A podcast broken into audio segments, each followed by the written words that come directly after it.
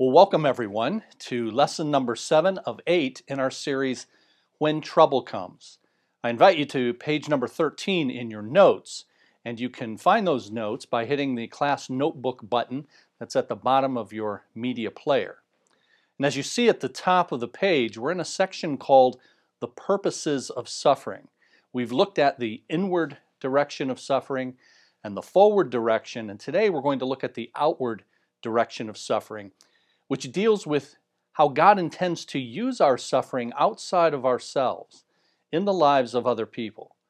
So, God has a number of purposes that He accomplishes in allowing suffering into our lives, and one category of those is the outward direction God using our suffering in the lives of others. Now, that suffering can be of any sort.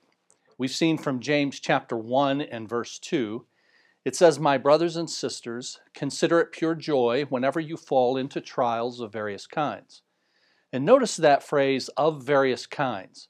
I noted a few weeks back that various kinds of trials means that they come in all shapes and sizes. Sometimes they're a situation, a circumstance, and sometimes they have a name attached to them. Your trial is a person, your trial is a boss, your trial is a child or a spouse. So trials are circumstantial, things like illness, financial problems, trying to find a job, but also relational. We have people who try us. Now, please, dear friends, then consider the fact that what we're talking about here applies to every one of us because every one of us has gone through, is going through, or will go through something that fits into one of those two categories. I have an adverse situation or I've got an adverse person or persons, or perhaps I have both, and maybe more than one in each category. These trials of various kinds are therefore ubiquitous. They're everywhere and they involve every one of us. So your situation or your person fits into this category of suffering, and God seeks to use that person or that situation in a number of ways, one of which is an outward direction you having influence outside of yourself on others. Now, at the top of page 13, you see the example we have under God desiring to build his kingdom, and it's the missionary's loss. It's about a missionary who, along with his wife and child, had labored for many years with very meager results for their ministry. And then an accident occurred in which the missionary lost both his wife and his child at the same time. So here's a man who had been laboring in obscurity and without any visible results for many years, and now on top of that, he's lost his wife and his child. But he kept serving, all the while contemplating what the Lord would have for him in the near and the long term future, when he began to see an uptick, some interest in the work that he had started on the mission field, and he didn't know what caused it. So he asked one of the locals, why suddenly, after all of these years, are a number of you interested in me and the work that I'm doing here? This local said to him, We've watched you quietly and regularly as you have, with a sense of hope and confidence, worked through this trial that you're going through. And then he said this We don't understand your religion, but we like the way you bury your dead. The way this missionary was handling his ordeal had an outward effect on the people around him. Unbeknownst to him, they were watching very carefully, and now they had an interest in him and his message that they had not had before. On page 13, we say in the summary that the furtherance of the gospel was the heart's passion of Paul's life. Suffering not only provided an opportunity to advance the gospel, but also to advance his soul. Suffering has an impact on others. Through hardships, our souls are revived as we watch others come to Christ by seeing the hope and joy in our lives amidst the pain. We see this played out in Paul's life in Philippians chapter 1. The Apostle Paul wrote the book of Philippians, which is a letter that he sent to the church that's located in the city of Philippi, a church that Paul himself had planted years earlier. He's now writing back to them and he's seeking to encourage them. Now, the circumstances under which he writes the four chapters of this letter are extremely important because he's writing to encourage them when in fact he himself is in a very difficult situation. As he writes Philippians, he is under house arrest. He's chained to a Roman guard. He's under house arrest because of nothing other than preaching the gospel. Now, friends, think about that. When you and I are being treated unjustly, what is our first thought? Well, it's to kill the person who's unjustly treating you, mistreating you. You say, now, Pastor, murder's wrong, so I would just maim them. But seriously, we're tempted to want some manner of ill treatment and retaliation to those who are mistreating us. And yet, Paul's reaction is quite different. He finds himself in prison, and yet he's not thinking about himself, and he's not plotting how he can get back at his tormentors. He's thinking about how he can minister, how he can serve. He wrote the letter of Philippians for the very purpose of encouraging those to whom he is writing, those back in Philippi. You would think he's the guy who needs the encouragement, but instead he's writing this in order to encourage them. He says in chapter 1, beginning in verse 3, I thank my God every time I remember you. In all my prayers for all of you, I always pray with joy because of your partnership in the gospel from the first day until now being confident of this, that he who began a good work in you will carry it on to completion until the day of Jesus Christ. So at the very beginning of the letter, he says, in effect, my thoughts and my prayers while I'm in this situation are for and with you. And I want to encourage you that the work that God has begun in you, God finishes what he starts. And then he begins to tell them, don't worry about me, I'm good. And here's the reason I'm good because God is already using this adverse circumstance in the lives of other people. There's an outward purpose that's clearly being served by what God is allowing here. And we see that in verse 12 of Philippians 1. That verse says, Now I want you to know, brothers and sisters, that what has happened to me has actually served to advance the gospel. Now I want you to know this. Why does he want them to know this? Because he doesn't want them worrying about him. I want you to know that I'm good, and I want you to know that the situation I'm in is actually already clearly working out for God's purpose, namely the advance of the gospel. Now, when he says this is happening for the advance of the gospel, that word advance is a translation of a Greek word. You'll remember that your New Testament was originally written in Greek, and the Greek word that's translated advance in verse 12 is a military term. And it was used of a group of military personnel who would go in advance of an army and would clear out a pathway for their mission.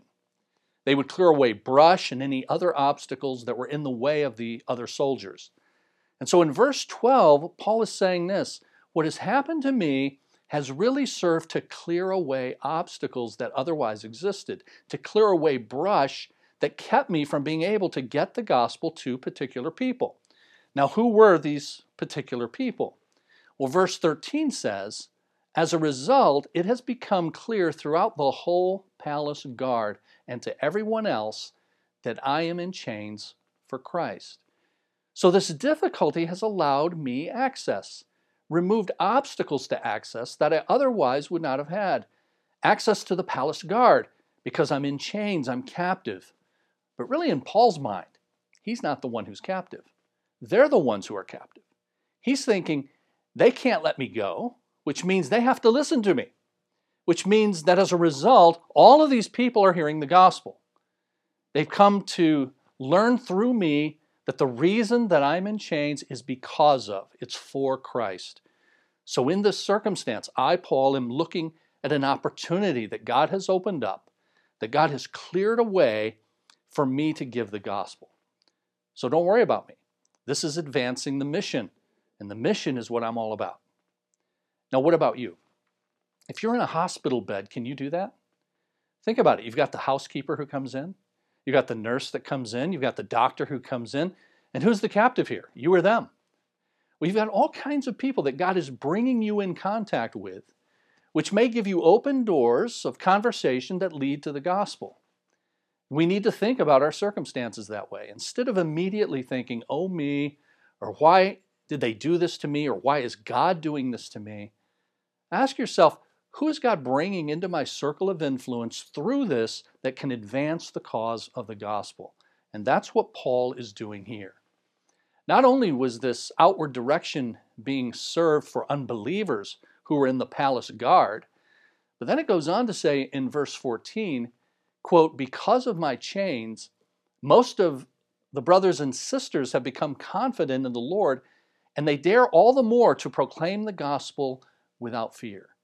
So it not only is having effect on the unbelievers who have to listen to Paul give the gospel and explain why he does what he does and why he's devoted to Christ as he is. It's not only that, it's that the brothers and sisters, those who already believe in Christ, are more emboldened now because of the example of Paul. Because of his example, they're encouraged to speak the word of God more courageously and fearlessly. And so God puts us in circumstances.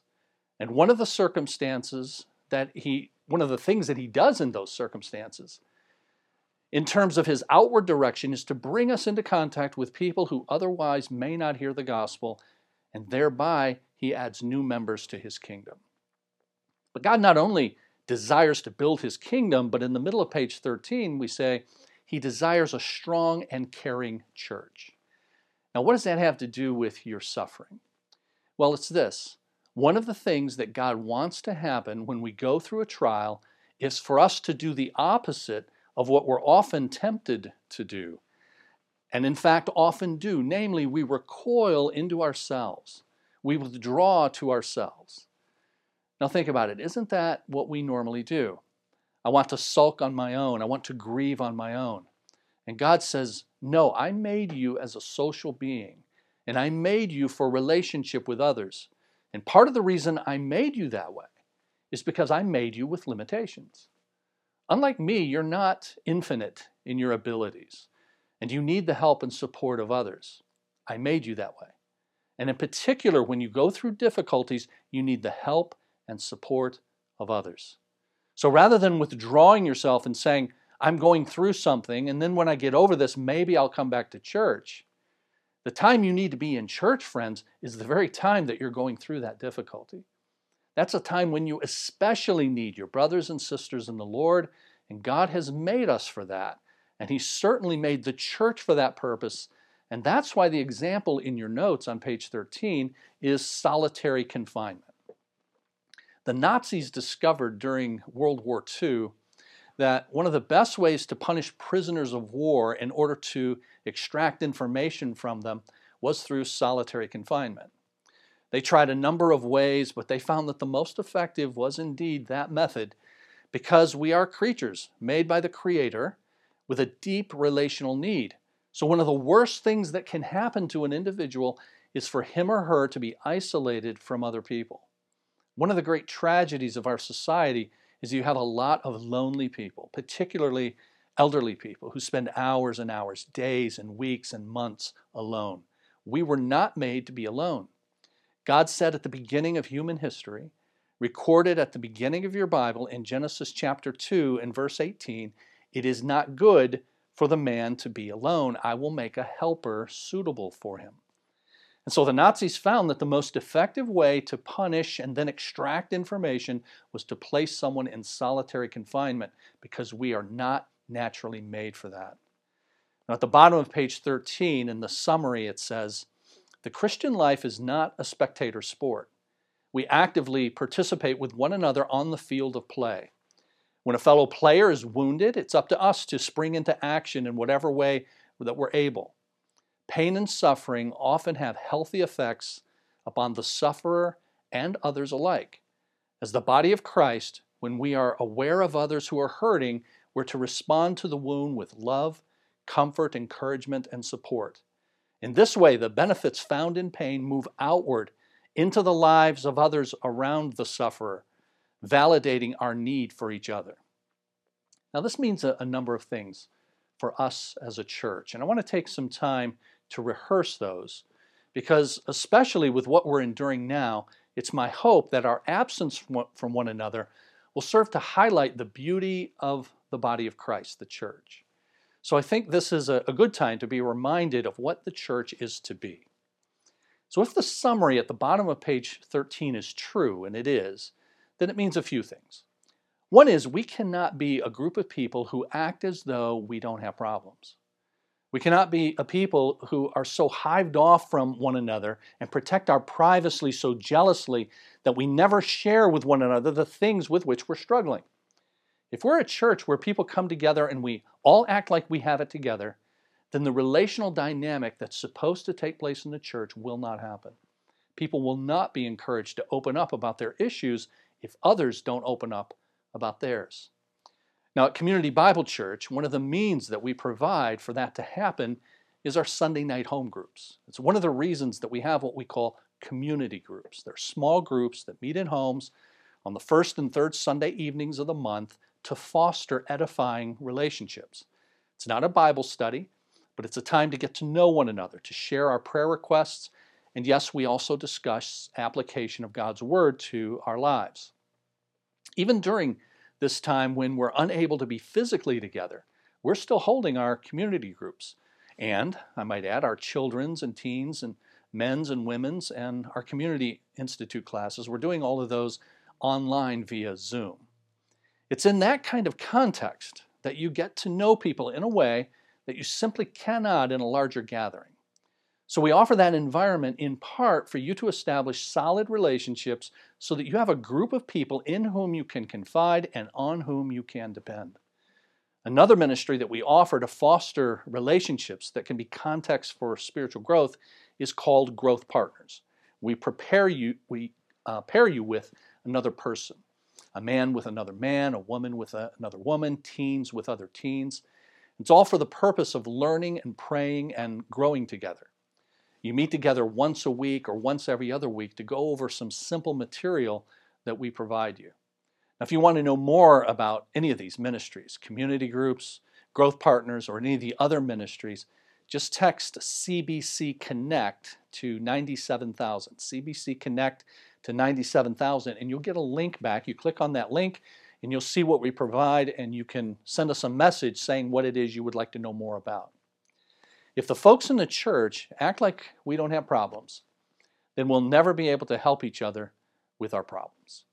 And also, we need to understand that the church was never intended to be a country club for the healthy, but a hospital for the sick.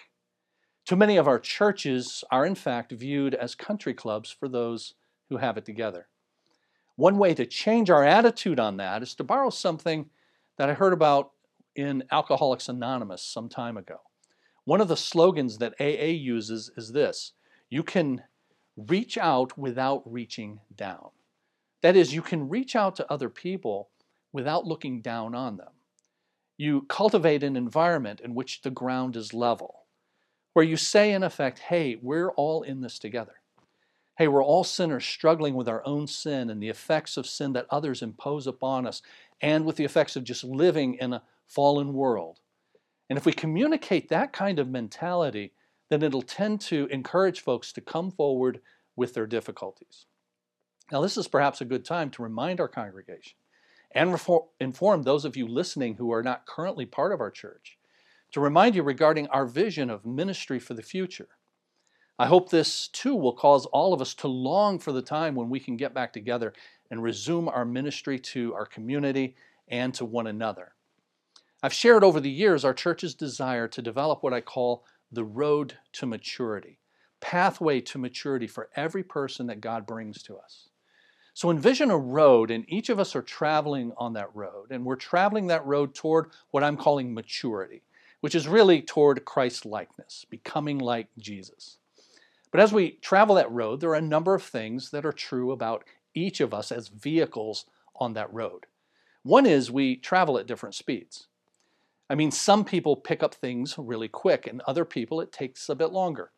Some of that is because people are in different circumstances, and therefore some are able to avail themselves of more of the things that are offered for their growth, and therefore they're able to advance sooner and quicker. So we're all on the road. If you're a believer in Jesus, you're on the road of becoming like Jesus, but we're going at different speeds.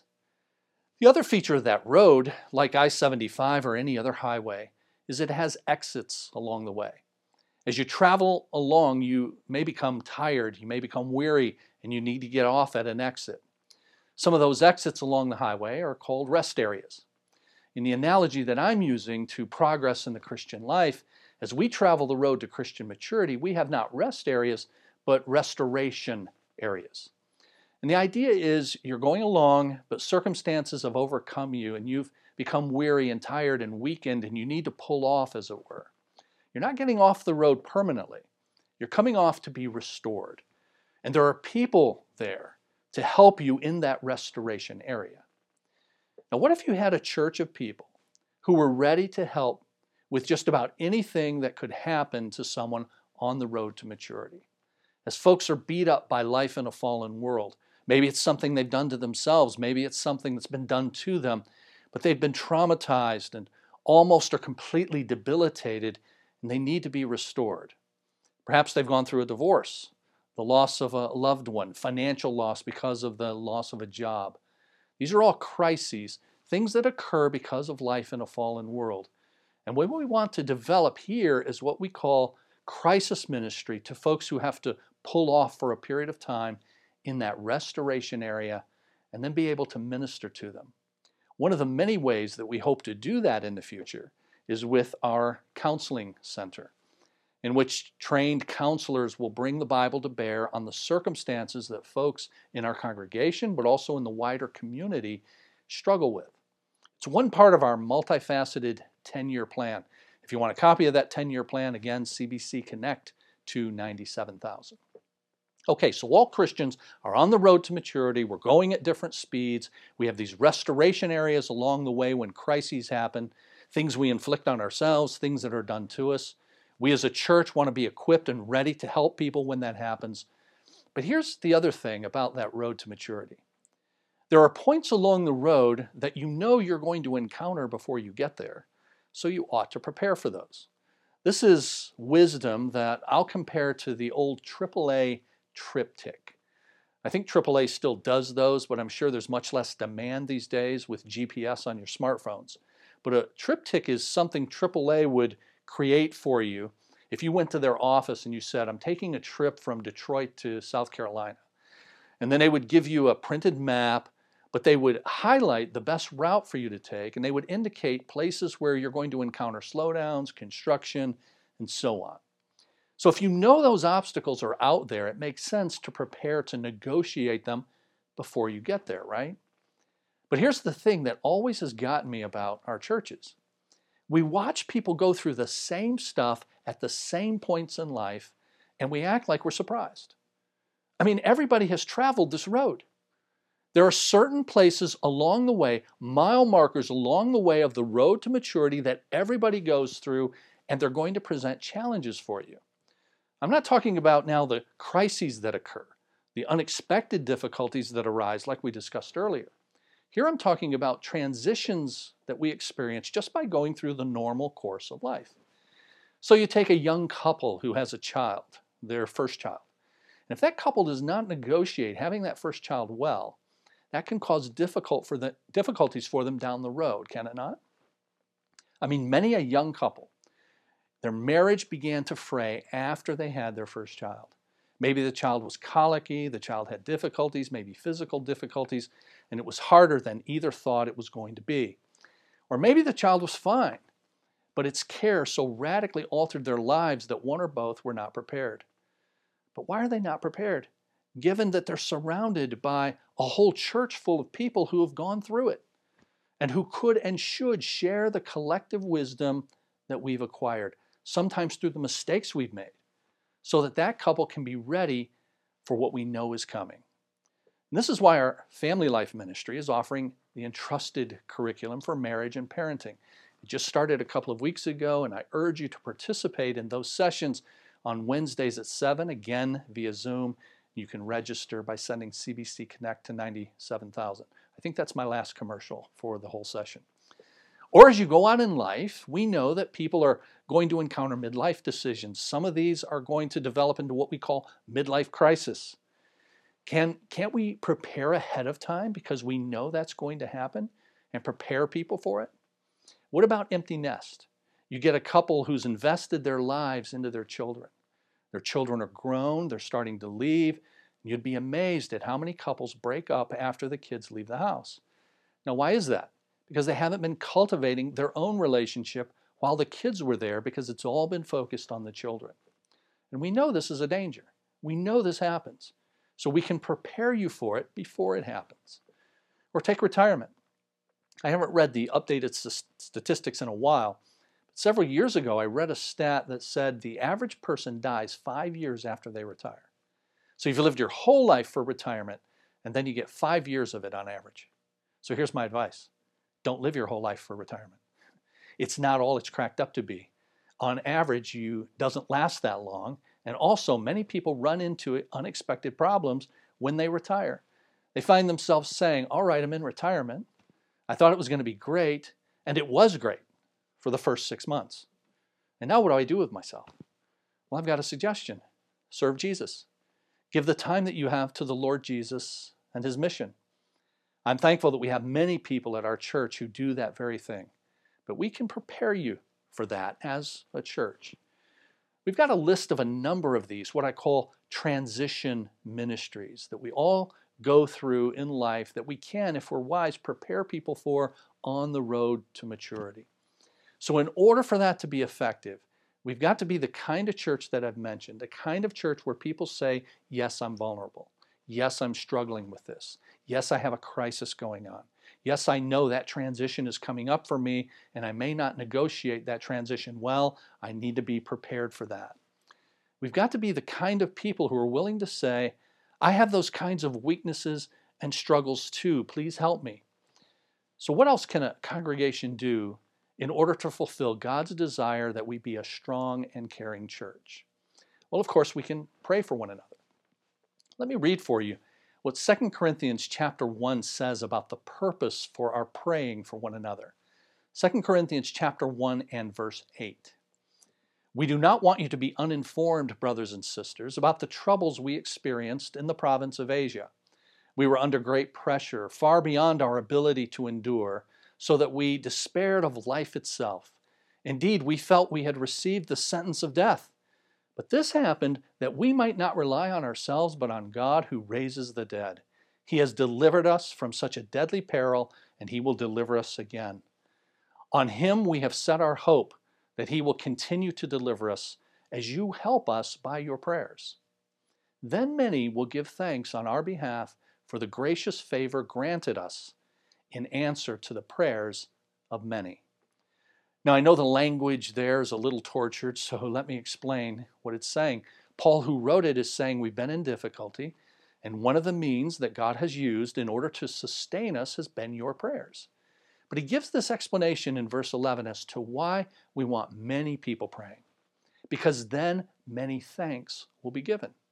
Hear this many prayers mean many thanks.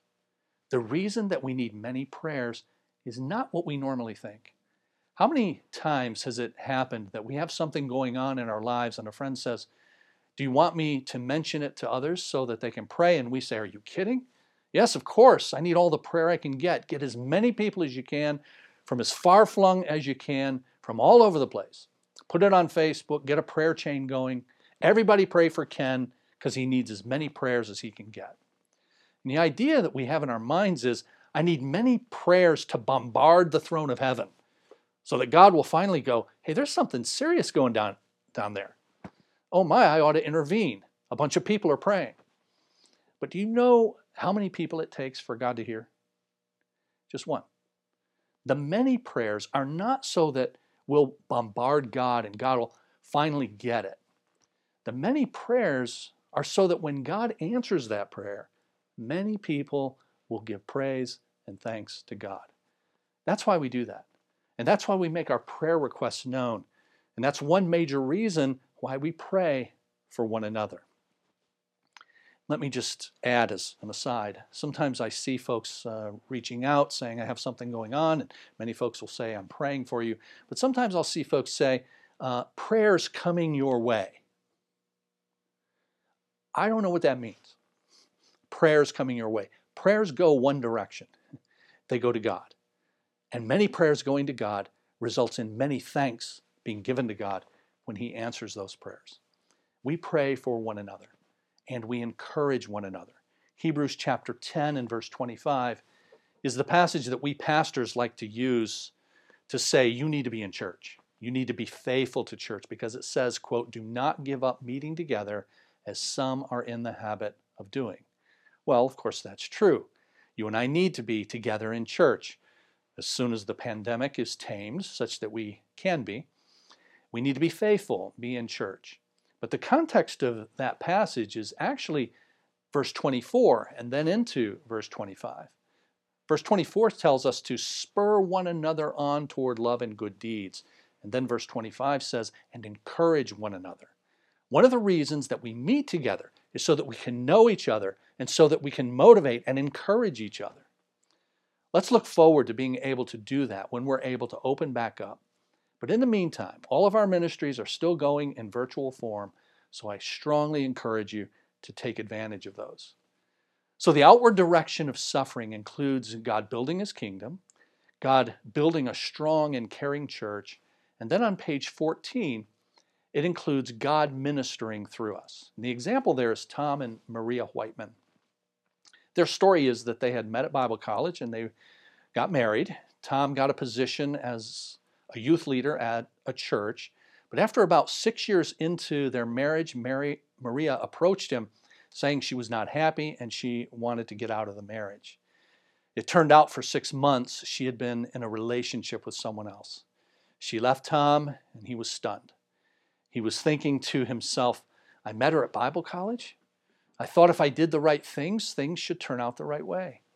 Because he had that false view that if you do it right, it turns out right, his disappointment with God led him to drop out of church for a period of time himself. But over time, through the encouragement of friends, he decided to venture back. He found a caring church. And then he stumbled upon 2 Corinthians chapter 1 and verse 3. And that's cited for you in your notes. I quoted a portion of that for you last week at the end of our time together. But verse 3 says, Praise be to the God and Father of our Lord Jesus Christ, the Father of compassion and the God of all comfort who comforts us in all our troubles so that we can comfort those in any trouble with the comfort that we ourselves have received from God. What happened to Tom was he got involved in a divorce care ministry. And through that divorce care ministry, he was able to share his experience with others and made an entire ministry for himself out of that. So that is God using the experience that we have had in order to minister to others who are going through similar kinds of things. Now, you may not have had that kind of dramatic thing take place in your life. So, how can you fulfill this? Well, the word that's translated comfort in 2 Corinthians 1 3 and 4 is a word that's often translated encourage. The Greek word is paraklesis, and a paraclete is one who comes alongside. It pictures somebody coming alongside and sort of putting their arm around another and simply being there with them. And so, my encouragement to you, friends, is this even if you haven't gone through the same thing that someone else has gone through, don't then feel like you have to be the counselor with all of the right answers. A lot of times, the best thing that we can do for someone is to simply be there, be beside the person, put your arm around them, hear them out regarding what they're going through, and then be willing to pray with that person and offer yourself for anything that you can do. Every one of us can do that in the relationships that God gives us in His church. And thereby, we can be used to achieve God's outward direction for suffering. So we're going to pray now, and let's ask God to help us to do that even this week, to be mindful of the effect that we can have on others in the midst of what we're going through or what they're going through, to be used as God's instruments in the lives of those He brings in our circle of influence. Let's bow together. Father, thank you for allowing us this time to consider what your word says about some more of the reasons that you allow adversity to come into our lives. Your word tells us that the kinds of things we go through are of various sorts, and so they do indeed come in all shapes and sizes. And then your word has given us uh, a number of reasons that you allow those trials of all shapes and sizes to come. And today, Lord, thank you for what your word says about using us as your conduits of grace into the lives of others, the outward direction of suffering. Help me, help us as your people to recognize what all is at stake in how we handle the things that you bring into our lives. Lord, if we handle them just like the world, then there is no evangelistic light that takes place. But you have called us to be the light of the world. You have called us to be aliens and strangers in the world. You have told us, Lord Jesus, that we don't handle things the same way the pagans do, those who, who are outside of your family. And so help us to be aware of that and to, and to take our, our witness to those who are watching, often imperceptibly. We don't know they're watching, but indeed they are, so that we can show the difference that the Lord Jesus Christ has made in our lives. Give us opportunities to do that, like you did the Apostle Paul. Even in the midst of being under house arrest, he was given the opportunity to give the gospel, but he, he, he seized it because he was aware of it, it was uppermost in his mind. It was the most important thing for him. May that be the case for me. May that be the case for us as your people.